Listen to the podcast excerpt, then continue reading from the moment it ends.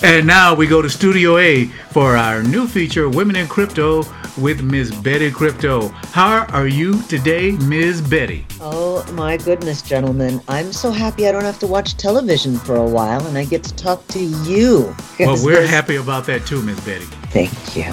So, today's focus, gentlemen, in addition to the 2020 election, is on Chinese women in crypto and on an article I read over at Coindesk that was called What's It Like to Be a Woman in China's Get Rich Crypto Culture.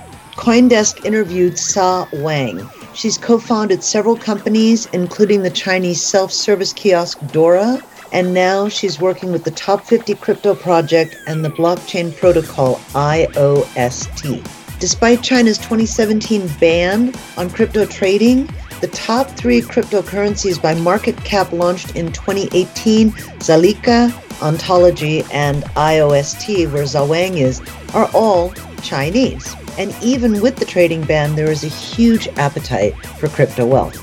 Traders have just started placing their bets in Japan, Hong Kong, and South Korea.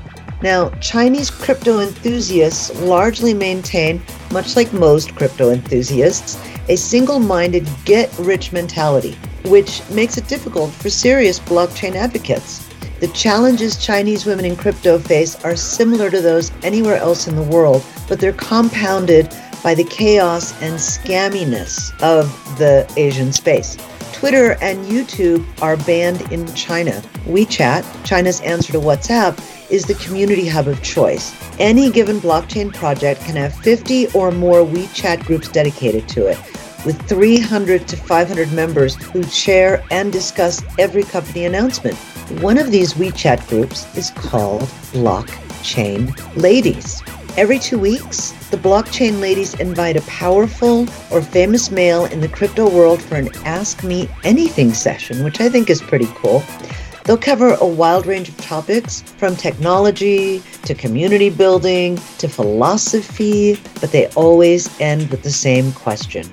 If you were single, what kind of woman would you be attracted to? Seriously, ladies, that's a waste of a real question. So, no matter the country, being a woman in the crypto space requires serious soul searching, says Sa Wang. Do your research. Surround yourself with male and female advocates who will empower you to achieve your goals. And if you're in it for the money, don't bother. Tens of thousands of people are doing the same thing. The real value of blockchain technology can't be measured in dollar or yuan signs. You are building the future. Cryptos are real. WestCoastCryptos.com.